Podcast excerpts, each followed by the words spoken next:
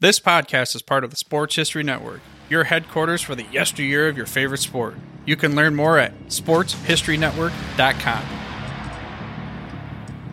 On June 23, 1972, Title IX of the Civil Rights Act was signed into law by President Richard Nixon.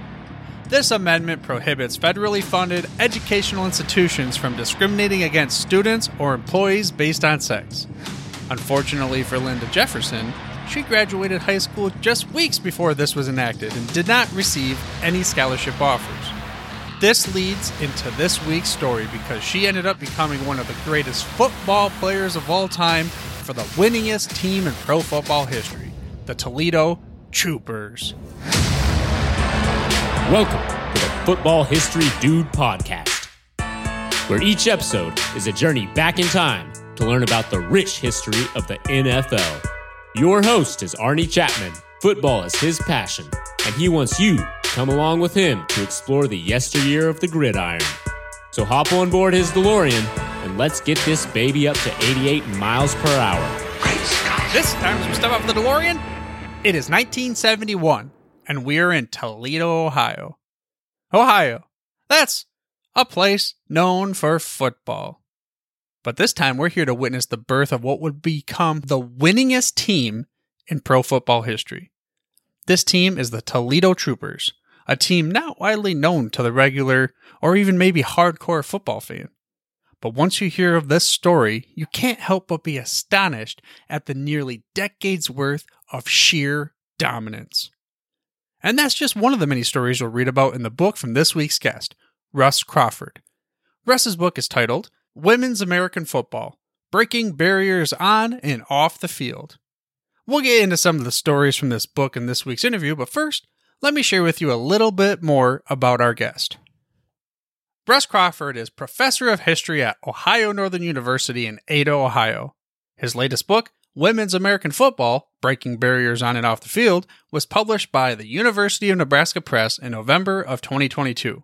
Along with several chapters on sport history, he has also published two earlier books. Le Football, The History of American Football in France, was published by the University of Nebraska Press in 2016, and his first book, The Use of Sport to Promote the American Way of Life During the Cold War, Cultural Propaganda 1946 to 1963, was published by Edwin Mellen Press in 2008. And now that you've been properly introduced to this week's guest, let's get into the interview with Russ Crawford.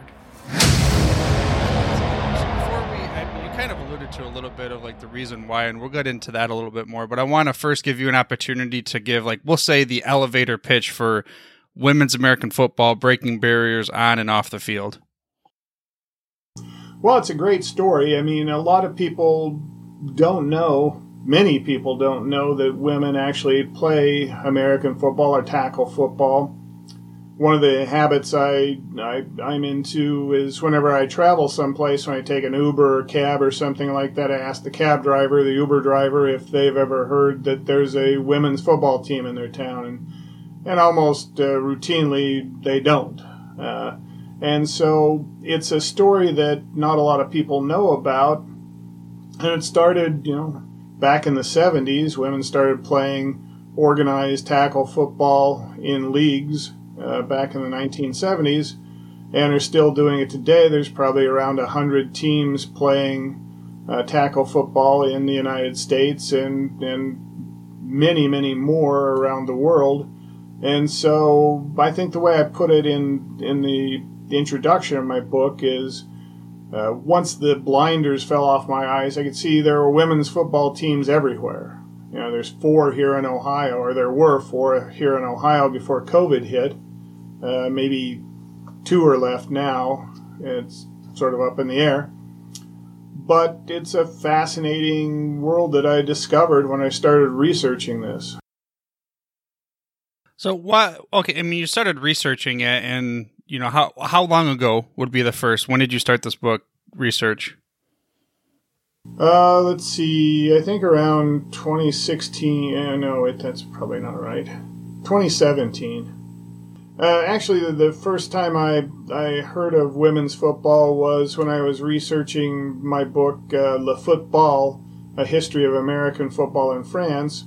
And so I came across the Sparkles of Villeneuve Saint Georges in France, the only women's team there at that moment. So I wrote about them there.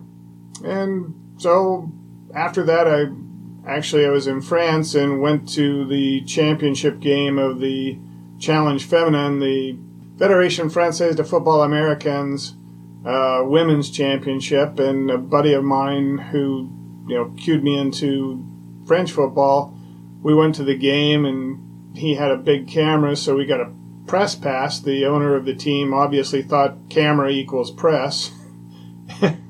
and so I wrote up that uh, for a blog here.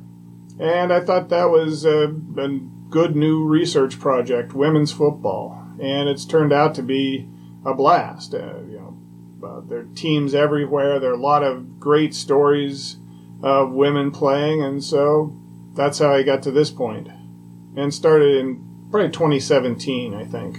So we'll call it a four to five year in the making and everything. I mean, how uh, how did you go about determining, you know, to set up the book? Like, how was the book uh, timeline?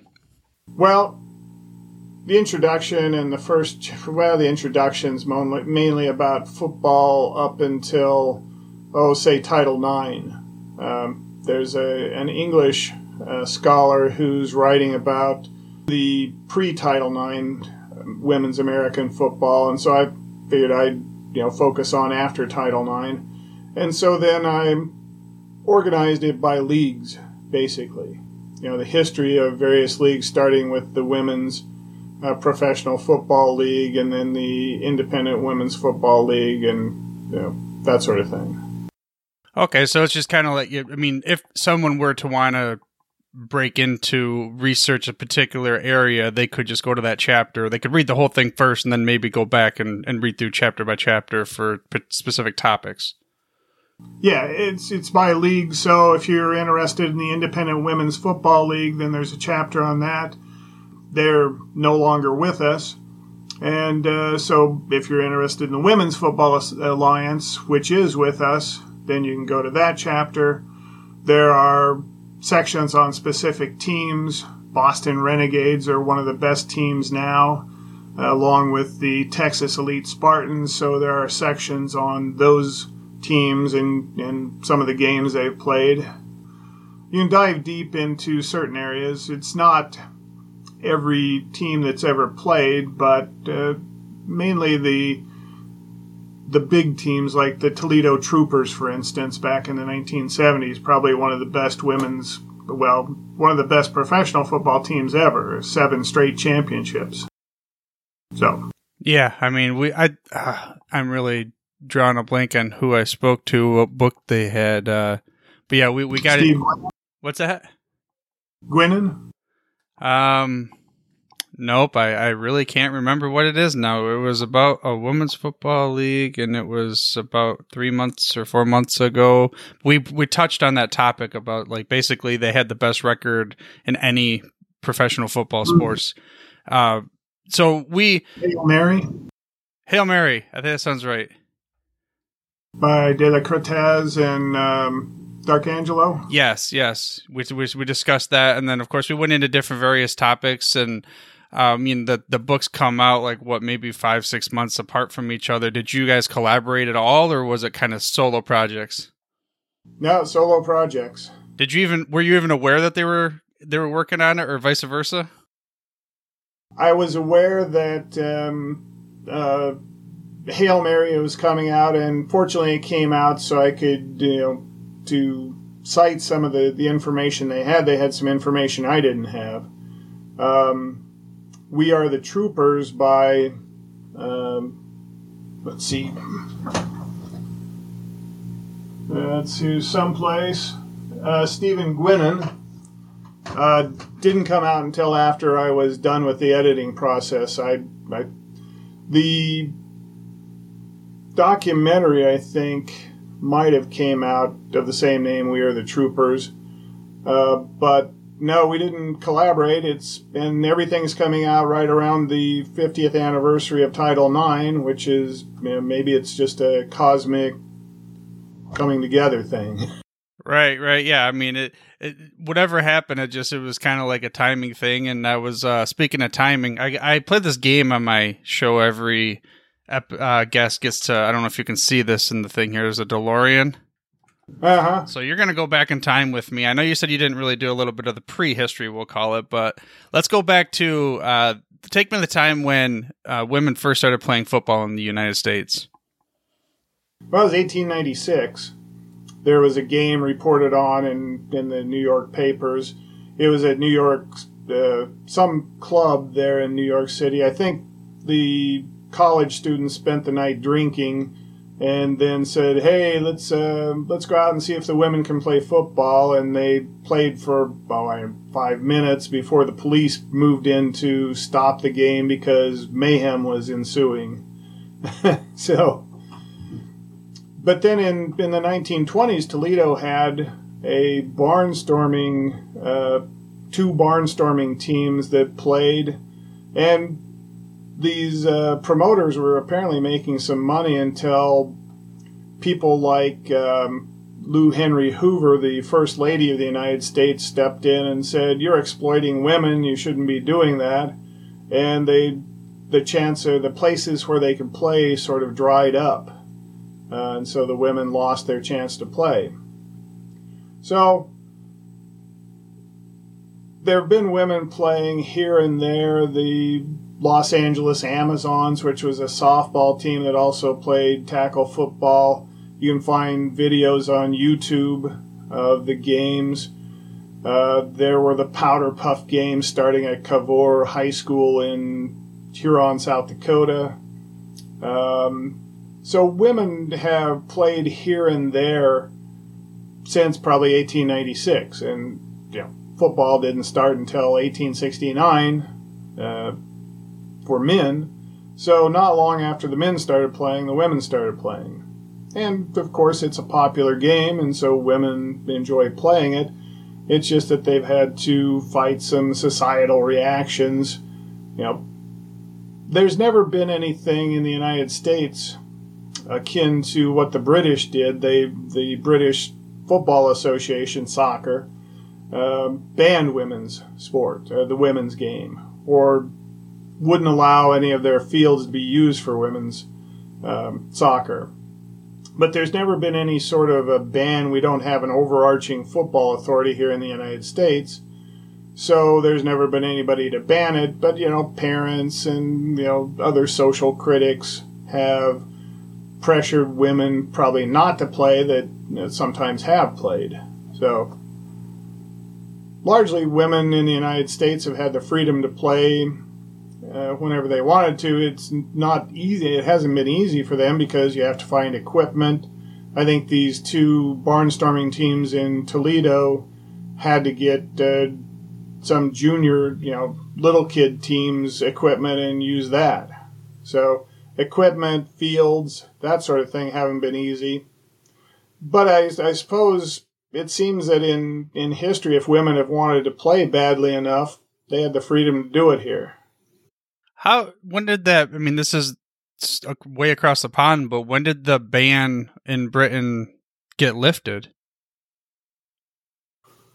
Well, it started in 1922, I think.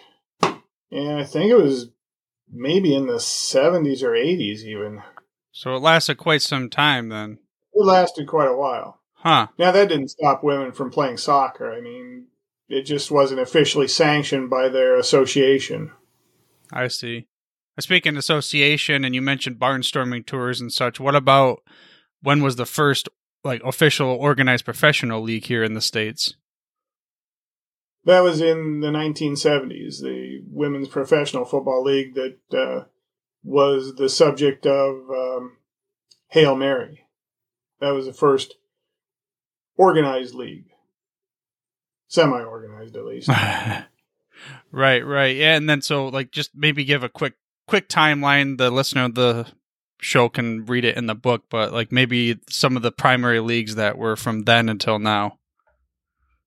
Well, in the 1970s, there was the WPFL. Uh, after that had faded, uh, there was another, oh, and I'm forgetting the acronym now. There was another successor league with some of the same teams. The Toledo Troopers became the Toledo Spitfire. That faded out in the mid 80s. And then it wasn't until 1999 that another couple of organizers decided to start a, a barnstorming, uh, a couple of barnstorming teams, the, the Minnesota Vixen and the Lake Michigan Minx. And that ballooned into another league. That one, the, the, the promoters and the, the women who played and who owned the teams didn't get along so well. And so, when that one started fading after about a year, they turned it into a league. And again, I'm not remembering the name right off the top of my head. Then there was an explosion of leagues. Everybody went off in their own direction and started their own league. Uh, the Independent Women's Football League emerged out of that as one of the strongest leagues. Then some of the, the, the owners and players from that league decided they had a better idea and they formed the Women's Football Alliance about the same time, uh, which sort of irritates the women who play full uniform tackle football. The legend, the lingerie football league, uh, became a thing in 2009, I believe it was. About the same time the, the Women's Football Alliance started. Um, and so the Women's Football Alliance began eclipsing the Independent Women's Football League, which eventually, well, died. Um, it folded. Um, but out of the Independent Women's Football League, the Women's National Football Conference uh, began. And so they and the WFA, the Women's Football Football Alliance, are the two main uh, leagues at the time. There have been, you know, probably eight or ten or maybe even more other leagues that have, you know, been in and out and, you know, and tried to, to take some, to get some momentum, but have failed to do so. Yeah, now we're here. I mean, one of the questions you, you um, in our pre-game we'll call it but you sent me a few bullet items and you mentioned uh you know uh, how have american women done in international competition? Are you referring to like traveling? I mean what what was that? No the uh, just this past summer in vantaa finland the united states won their fourth uh, women's world championship sponsored by the international federation of american football uh, so the first one was in 2010 in Stockholm, I think. Uh, we won that one. The second in 2013 in Vantaa, Finland. We won that. Well, we won them all. The third one was in Langley, British Columbia, in Canada, and uh, we won that one as well. So we've won all four of the IFAF Women's World Championships. Uh, the only difference this year was that it became a little bit harder. Uh, the first year, we beat everybody by probably 60 points, including the Canadians in the final game. Uh, the next, well, it might have been, yeah, 60 points. Um, I think in 2013 was the first time anybody scored on us. Uh, the German women had the temerity to score a touchdown against us and make the score seven to seven, I think it was. And so this was on the 4th of July. The Germans scored on us. And so Team USA apparently got ticked off and reeled off 100 straight points. Oh, wow. And they won 107 to 7. And that's that's a standard. I mean, the, the the four quarters and everything, right? I mean, normal. Yeah. Oh my god, Yeah. that's a lot of points to score. a lot of points. We and of course we had most of the women who've been you know playing uh, a lot of good competition, but um, it got a little bit closer in 2017. Um, we only beat Canada by 23 points, I think it was, and uh, my memory might not be that great, but it, we didn't blow them out. And they actually scored. I think they scored first, so they were ahead in the game. and we didn't run off 100 points on them. Um, this last Women's World Championship, uh, we defeated, let's see, who did we play first? Well, whoever we played first, we beat them pretty handily. Oh, we played the Germans again. And this time, we only beat them by 45 or so points. So they had improved. The second game we played against Finland, the Finns were actually ahead at halftime. Uh, still, the Americans have, you know, a hugely deep team. We were coached by Callie Brownson, who's a an assistant coach for the Cleveland Browns. She was the head coach of the women's national team. Um, and so we came back and won that game, of course. Uh, and then we played Britain, Great Britain, in the final, and they tied us. We were tied at halftime, which was kind of a shock. Uh, the American team was used to pretty much beating everybody uh, like a drum. Uh, again, we came back and won the game, but still, it, it showed that the world is catching up a little bit. Yeah, that's, I mean, that happens a lot in those sports where the origin is in one country. Then as international games go, it starts to get, or even regionally within uh, America as any sports come up. Uh, did you did you actually get a chance to interview? Was it Callie Jensen? You said was the name of the coach? Brownson. Bro, did you get to interview? I interviewed her back when she was a player. I talked to her a little bit, not a full interview at the Women's World Championship, but I interviewed her when she was playing with the DC Divas of the Women's Football Alliance. So going how how many interviews or I guess yeah that's the best word. How many interviews did you perform for this book? Probably around 250. Oh wow! Uh, all across the gamut, players, coaches. Uh, what were? Yeah, mostly players um, a few coaches, a few owners. Uh, for instance, I interviewed one of the the owners of the Austin Out, Outlaws uh, back in the good grief NWFA maybe. All these leagues just you know run together in my head, other than the the current ones and some of the older ones. Yeah, same uh, thing. Uh, so yeah, I've I was just gonna tell you the same thing when I do my shows too. Is like you get you talk about so much different history with people, and you and I just even that book Hail Mary. I was like, what? I, I can't remember the name of it for now. Yeah.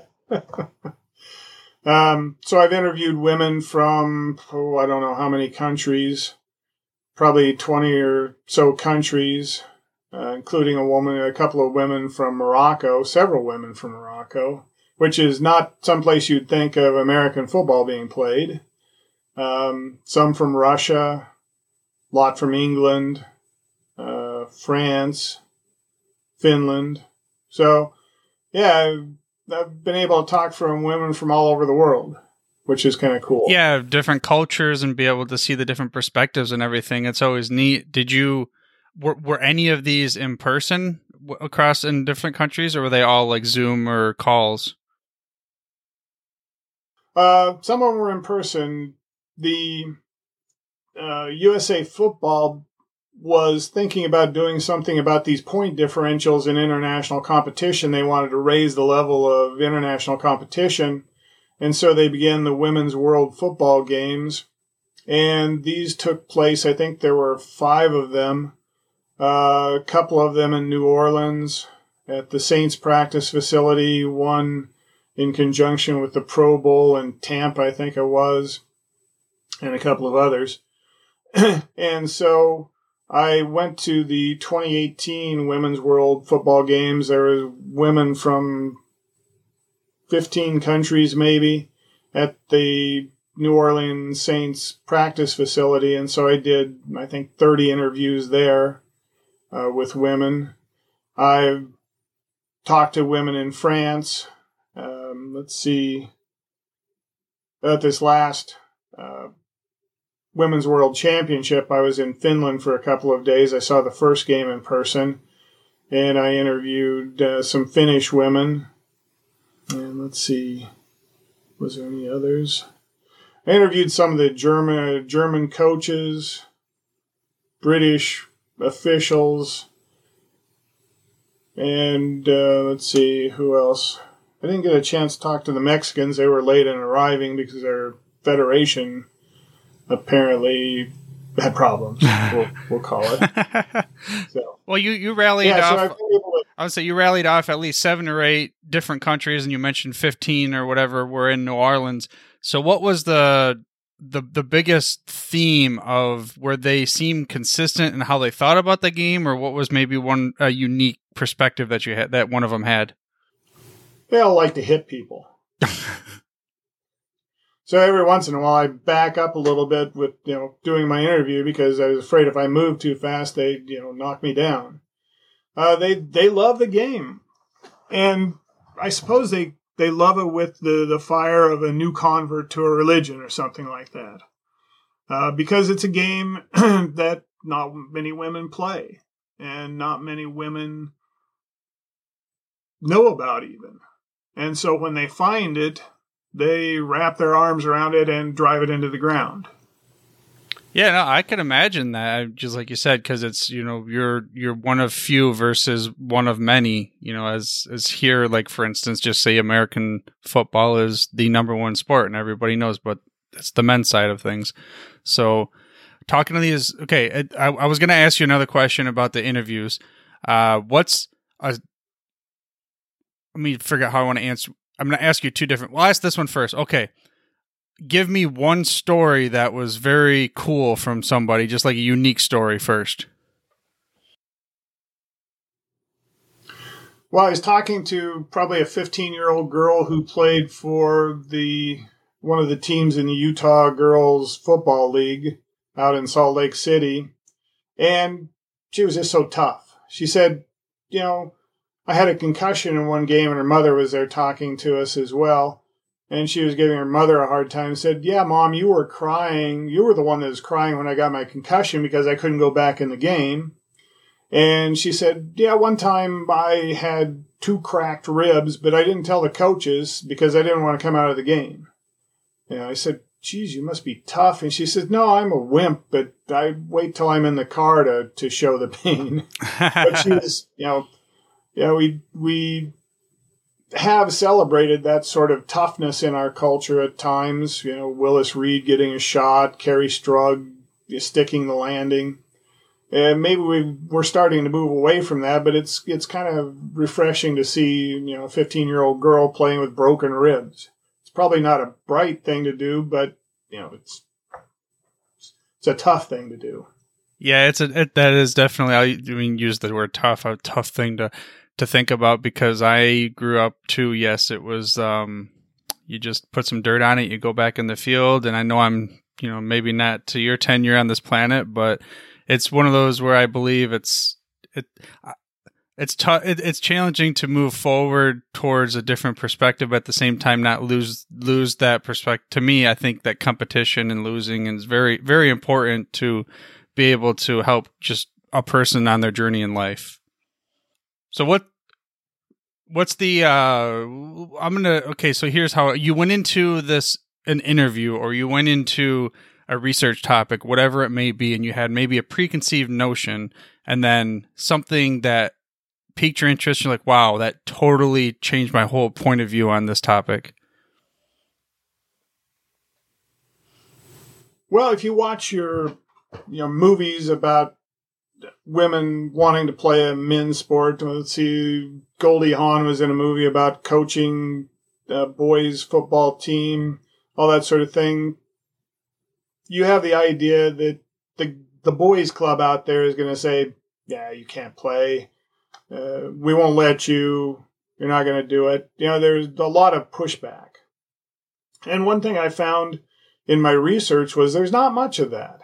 You know, there uh, the, the Toledo troopers remembered, uh, you know, a couple people driving by while they're practicing saying, go back in the kitchen or something like that. But that doesn't, that seems to be the exception rather than the rule. You know, most of the women I talked to and the girls I talked to had enthusiastic parents who had friends who supported them. And most of them, when I asked them, well, what your friends think of this or your family? And they said, well, they know me and you know, they just said, okay, yeah, that's that seems right. Um, one of, I guess, one of the few women I talked to is a woman named Nausicaa Dell'Orto, who is Italian. She works for NFL Films now. But uh, when she started playing in Italy, uh, when she came home and, and put her shoulder pads and helmet down, her father would throw them in the trash. Hmm. After a few times doing that, she started leaving her, her equipment at a friend's house, uh, but kept playing.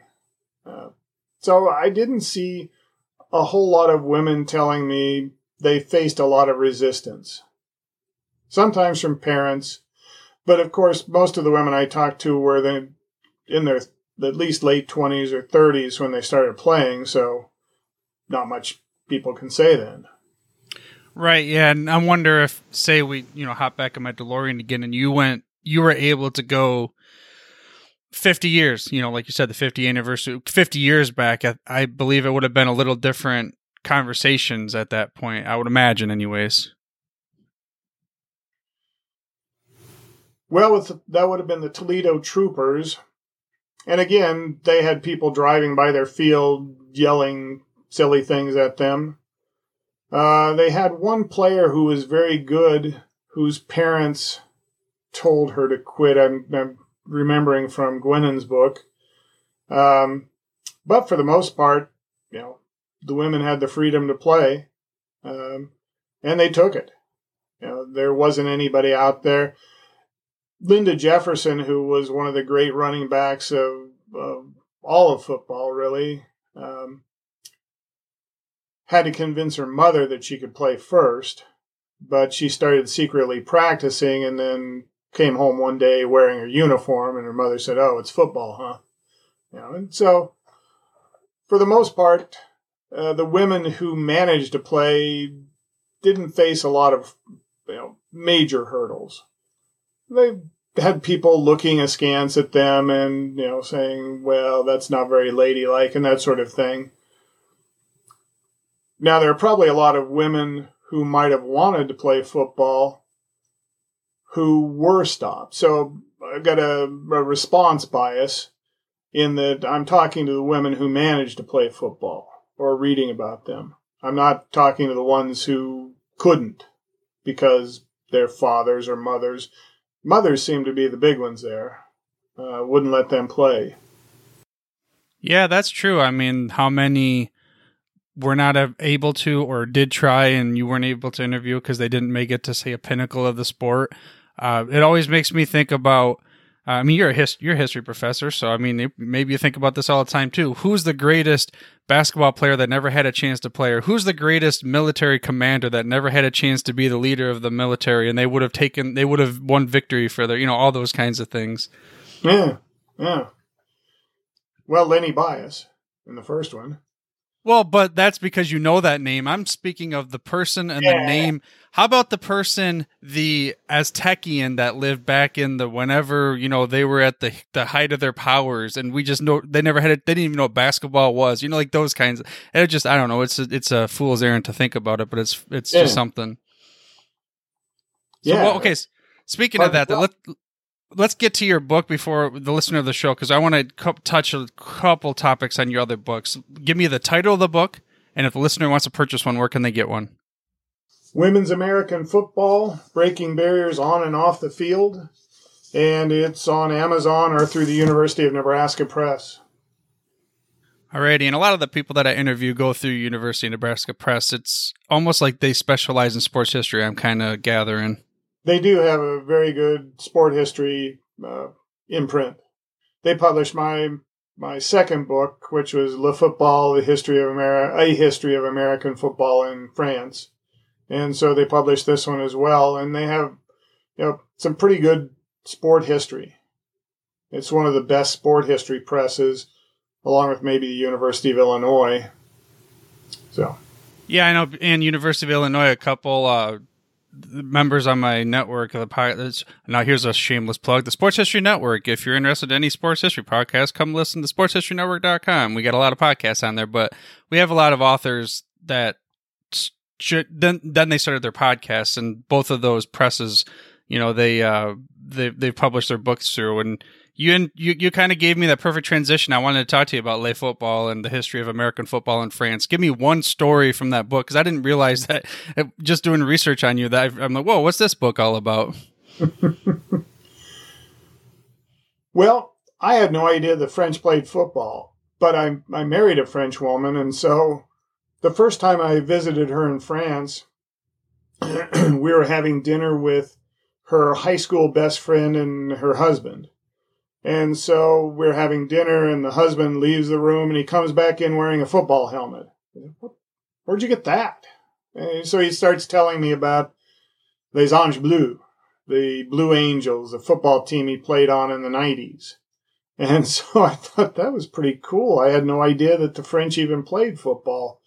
And so I, I started doing the research. I did interviews there as well, which was more difficult because my French isn't that good. Uh, and I speak French with a Nebraskan accent, which is almost incomprehensible. So, right. you know, that was a fun book to write as well. And I, once I started unraveling the thread, I found out that the American military had been playing there since uh, 1907, games off and on. And so you know, during both world wars, we had people playing there. We we sent various tours to try to convince the French to play, and then finally in the 1980s, the French decided to play themselves. When a um, a guy went to Colorado and was watching football practice at a high school and said, "You know, it'd be cool if the French played this," and the coach laughed at him. The French hmm. play football? Ha! And so he went and bought a bunch of equipment, took it home, and had a team up and running the next day. so, huh? Yeah, so that's a that was a, a very fun book to write, as was women's football. Oh yeah, I mean, I bet just even learning about the like those little stories like that, and uh, the, you said second book. The first was the first book, the use of sports to promote America way of life during Cold War. Then, yes, that was my from my dissertation. Well, how did you fall upon that? Why was that the topic of your? I mean, and what did you find out there? Well, my advisor at the University of Nebraska was um, Ben Rader, who is a sport historian. He's written a, a baseball, America's Game. Um, he's written about televised sports, uh, general sport history of the United States. And so he was my advisor, and he suggested doing something with the um, the basketball scandal in 1950, the point shaving scandal that broke the uh, out and, and led to the creation of the executive director position with the NCAA.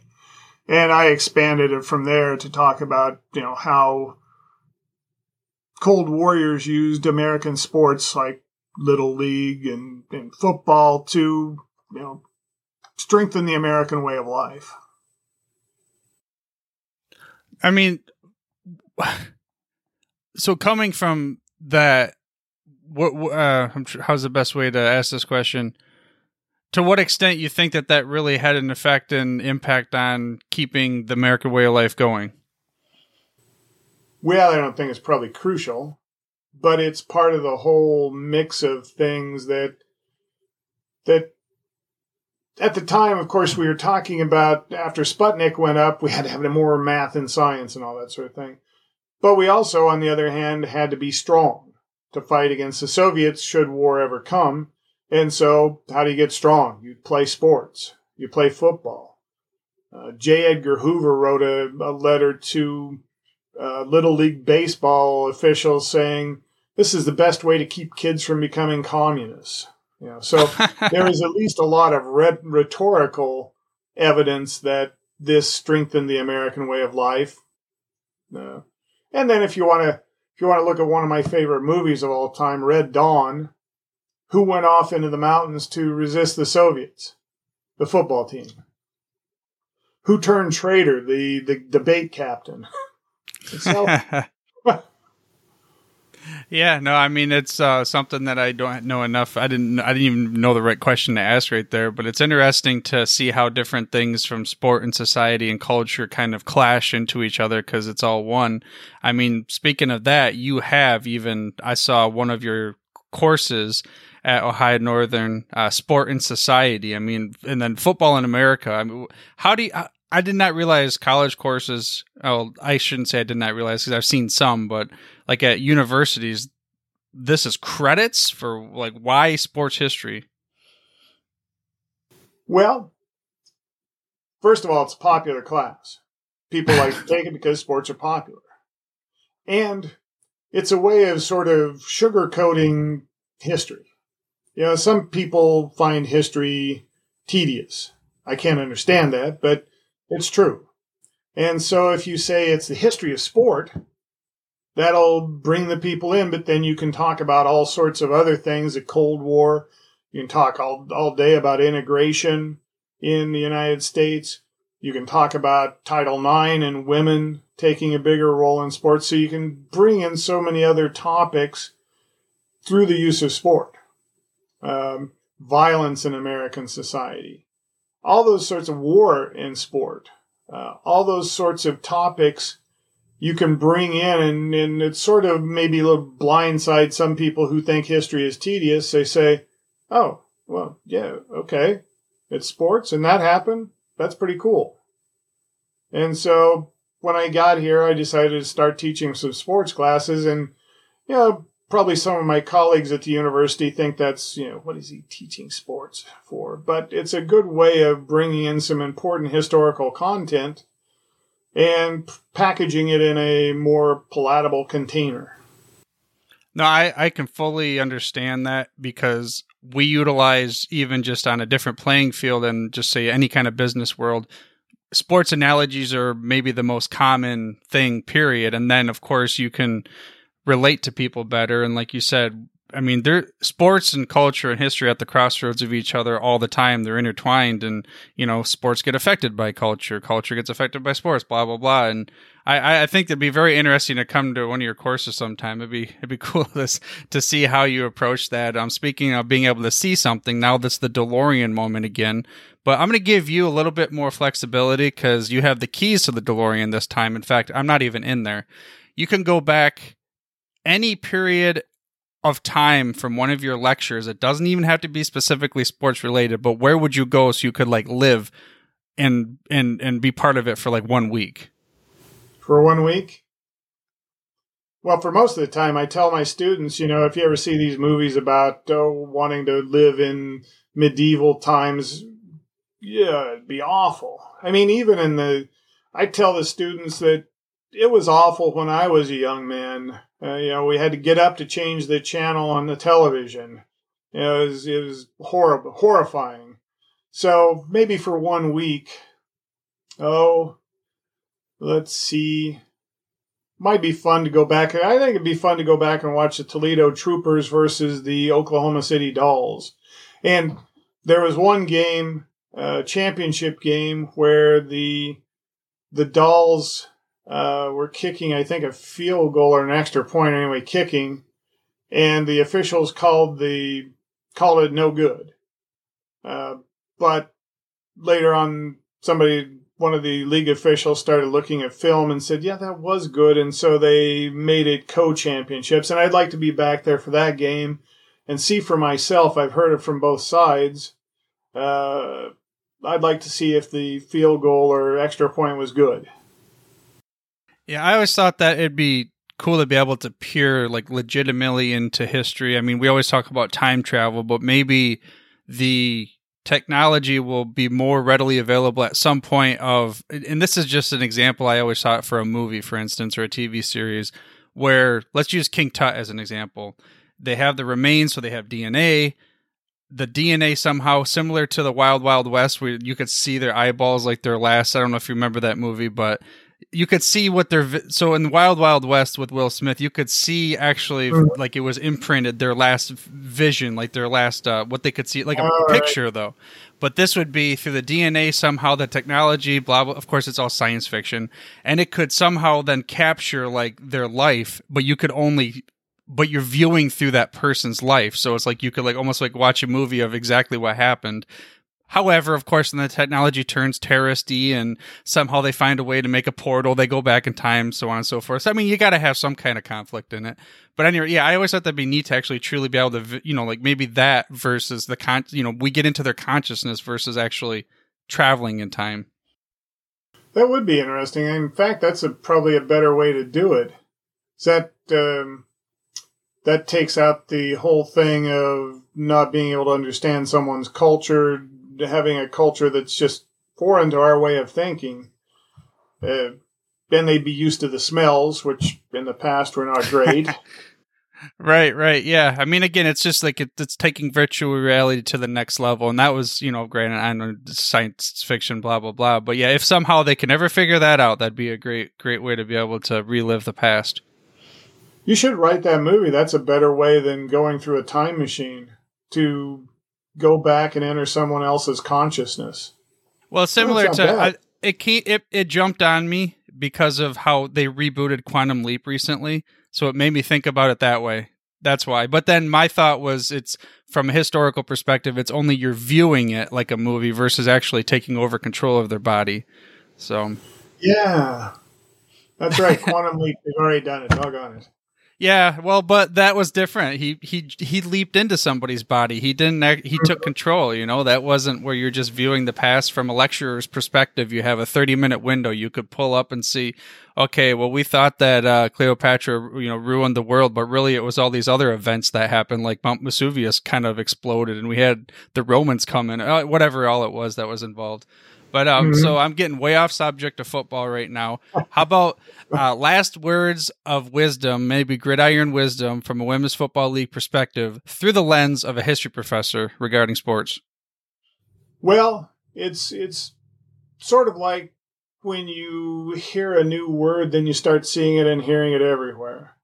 Once uh, the the blinders fell off my eyes, and I thought, you know, football's a man's game. Uh, but once those blinders fell off, then I started seeing women's football everywhere. And now there's women's tackle football, there's women's flag football all over the world. Uh, they're in Australia, they're in Europe, they're in Asia, even starting to get into Africa now, in Latin America. So women are playing the American game and, in a sense, absorbing some of American culture. I suppose you could call it American cultural imperialism or or just a global marketplace of culture, but they're they're saying we like this football game. And so once those blinders fall away, they're everywhere. And they're having a blast. Of course, one of the the players for the Toledo Troopers said, "Oh, I yeah, I went to a doctor a few years ago, and they said, well, you don't have any knee cartilage, you know." And she'd been playing like that for several years. And so there are injuries, you know, sometimes severe injuries.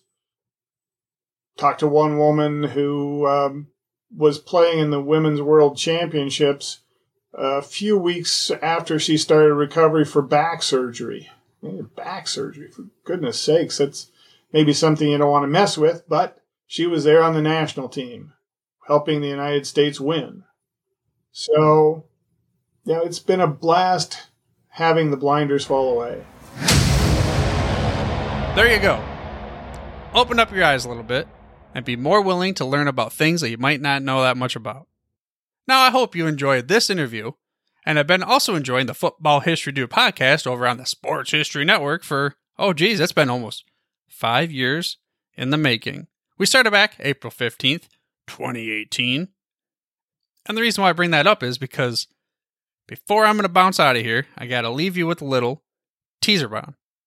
There are going to be some changes to the show and perhaps the football history dude in the near future. So stay tuned to your dials and keep it on. What does they say? Same bat time, bat channel, same football history dude, DeLorean channel. Whatever, man. Just keep it on cruise control, right at 88 miles per hour. But for now, dude, I'm through if you're through. Thank you for listening to this episode of Football History Dude. To make sure you're the first to get the next episode, please subscribe on your podcast player of choice and head on over to thefootballhistorydude.com for the show notes and more information on the history of the NFL. And remember, dudes, where we're going, we don't need roads.